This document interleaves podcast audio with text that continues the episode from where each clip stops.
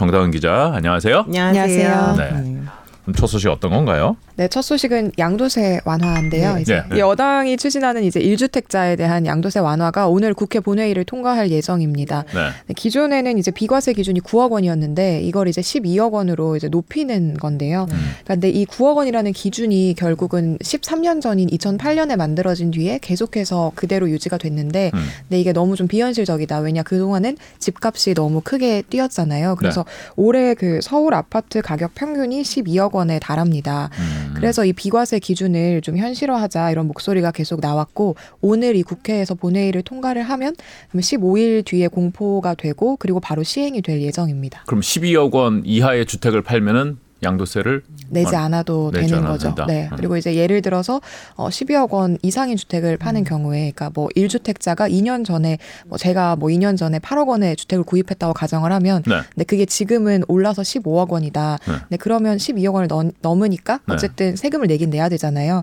근데 그래도 이게 현재 기준으로 따져 보면 이게 양도세가 9억 9,500만 원인데 근데 이 기준이 바뀌면 3,600만 원으로 한 6천만 원 정도 세금이 깎이는 겁니다. 어, 크네요. 네, 그렇죠. 그렇죠. 이 당이 이걸 추진한 이유가 사실은 이제 뭐 종부세를 비롯해서 그 세금에 대한 네. 지금 조금 저항도 있고 그런 걸 감안했을 것 같은데 어떤 배경이 있어요? 사실 추진한 거는? 어, 그렇죠. 일단은 최근에 가장 좀 문제가 되는 게 부동산 시장에 매물이 좀 잠겼다. 매물이 네. 너무 나오지 않는다. 네. 그래서 네. 이런 양도세를 좀 완화해 줌으로 인해서 이제 사람들이 좀 갖고 있는 물건을 팔아라. 약간 이런 건데 그래서 그 전문가들에게 좀 물어봤더니 그러면 이런 완화 조치가 실제로 좀 매물 잠김 현상을 해결할 수 있을 것이냐. 근데 이 전문가들의 전망은 크게 밝지는 않습니다. 1주택자들의 갈아타기 현상은 일어날 수 있는 데 근데 뭐 이렇게 매물 잠김이 풀려서 매물이 크게 쏟아지지는 않을 걸로 전망을 하고 있고 그래서 이제 얘기가 나오는 게 사실 그 다주택자들의 양도세를 좀 완화를 해주면 매물 잠김 현상이 좀 풀릴 수 있지 않겠느냐 네. 이런 얘기가 나와서 실제로 이제 좀 선거를 앞두고 있잖아요. 그래서 여당에서도 다주택자들에 대한 양도세 완화를 뭐 검토를 하겠다 이런 발언을 하기도 했습니다. 이번에 그건 포함이 안 된 거죠? 그렇죠. 그리고 오늘 아침에 이제 기재부에서 입장 자료를 하나 내놨는데 여기에 대해서 굉장히 강하게 반대하는 자료를 내놨어요. 그래서 지금 여당이 연당이 그랬는데 기재부가 반대했다고요? 당정이 네. 약간 이제 이견이 있는 거죠. 요새 자주 싸우네요. 네. 네. 당 입장에서는 네. 좀 민심이 중요한 시기고 네. 네. 정은 또 그쵸. 어, 원칙이 있으니까. 정부 입장은 뭐예요? 어때요? 정부 입장은 어쨌든 지금 현재 부동산 시장 자체가 그 집을 이제 팔려는 사람보다 그 사려는 사람이 더 적은 그래서 이제 매수자가 우위 에 있는 현상이 좀 강화되고 있고 그리고 실제로 그 10월 아파트 실거래 주택 가격 상승률 잠정치가 나왔는데 이게 약간 하락세로 좀 돌아섰습니다. 그래서 이게 또 정부 정책에 어쨌든 일관성도 있어야 되고 말씀하신 것처럼 정책에 대해서 좀 신뢰성도 있어야 되기 때문에 양도세 완화 조치는 정부에서는 논의된 적이 없고 그리고 계획도 없다 이런 입장을 내놨습니다. 여전히 좀 엇갈리네요. 더불어민주당 쪽 그 정책위원장은 뭐 이거에 대해서 배제하지 않고 검토하겠다 뭐 얘기를 네. 했으니까 아마 이 부분에 대해서는 추가적인 논의가 좀 있을 걸로 보는데 네.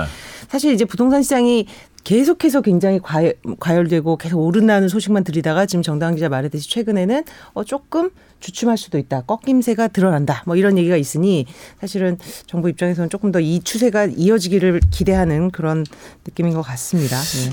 좀 후보 지지율 따라서 이게 안 돼. 이거 밀어야 돼. 뭐 이런 얘기가 좀 더 세질 수도 있고 아니 뭐 지지율 잘 나오네 이러면서 네. 그냥 또 갈 수도 있고. 어쨌든 지금 종부세가 이제 통보가 돼서 사실 네. 다주택자들한테는 굉장히 큰 부담이기 네. 때문에 이 부분에 대한 커졌죠. 네. 불만이 커지니까 이걸 달래주기로 갈지 네. 아니면 어차피 이 부분은 뭐 예고된 대로 내라고 할지 좀 봐야 될 것 같습니다. 네. 부동산이 요새 핫해요 아직도. 맞아요. 다음도 부동산 소식이네요. 음. 네. 누구나 집 어떤 소식입니까 이거? 누구나 집이라는 게그 음. 그 주변의 시세보다 조금 저렴한 임대료로 10년 동안 그 거주할 수 있는 분양가가 확정된 공공지원 민간 임대주택이라는 건데, 네. 그러니까 이게 어, 어려워요. 네, 분양가가 확정된 뭐요? 공공지원 민간 네. 주택 임대주택? 네, 네, 그렇죠.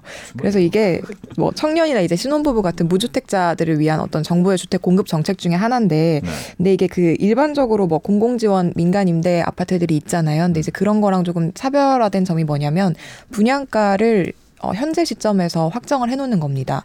그래서 이게 어, 좀 사업 초기에 확정된 분양 가격으로 이제 10년 뒤에 우선 분양을 받을 수 있다는 거니까. 음. 그러니까 이제 이미 10년 뒤에 내가 살 아파트의 가격이 정해져 있는 셈이라는 게 조금 다른 거고 그러면 이 분양가를 어떻게 책정을 하느냐. 10년 동안은 임대고. 그렇죠. 네. 네. 임대료를 내고 살다가 네. 네. 이 분양가는 그 공모 시점, 그러니까 현재의 음. 감정 가격에다가 매년 이제 주택 가격이 연 1.5% 정도 오를 걸로 감안을 해서 음. 그거를 계산을 해서 책정된 가격인데 근데 이제 최근에 이제 수도권 집값이 폭등을 하면서 그 LH 같은 이런 공공 임대 주택들도 사실 고분양가 논란이 계속 나왔습니다.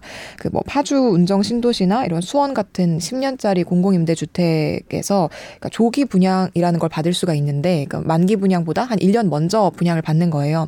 근데 조기 분양 받은 사람들에 비해서 만기 분양 받는 사람들이 분양가가 한 두 배 정도가 차이가 나는 건데. 1년 만에요? 그렇죠. 왜냐하면 음. 그게 분양되는 시점에 따라서 감정가가 달라지는 거니까 1년 만에 주변 뭐 시세나 이런 집값들이 너무 크게 뛰니까 네. 그것 때문에 한 두 배 가까이 차이가 나는 거예요. 그리고 또 경실련에서도 어제 이제 뭐 기자회견을 하나 했었는데 그때도 뭐 LH에서 3기 신도시 사전 청약에서 한 채당 평균 가격이 분양가가 한 1억 4천만 원 가까이 부풀려졌다 이런 주장이 나오기도 했습니다. 뭐 이런 식으로 이제 공공부문이 주도하는 이런 분양에서 계속해서 고분양가 논란이 좀 있어 왔는데 누구나 집 같은 경우에는 10년 뒤에 분양가를 미리 확정된 가격으로 좀 들어갈 수 있다는 장점이 있는 셈이고요. 그 돈을 지금 내는 건 아니잖아요. 그렇죠. 10년 뒤에 내는 선물이네요, 선물. 그렇죠.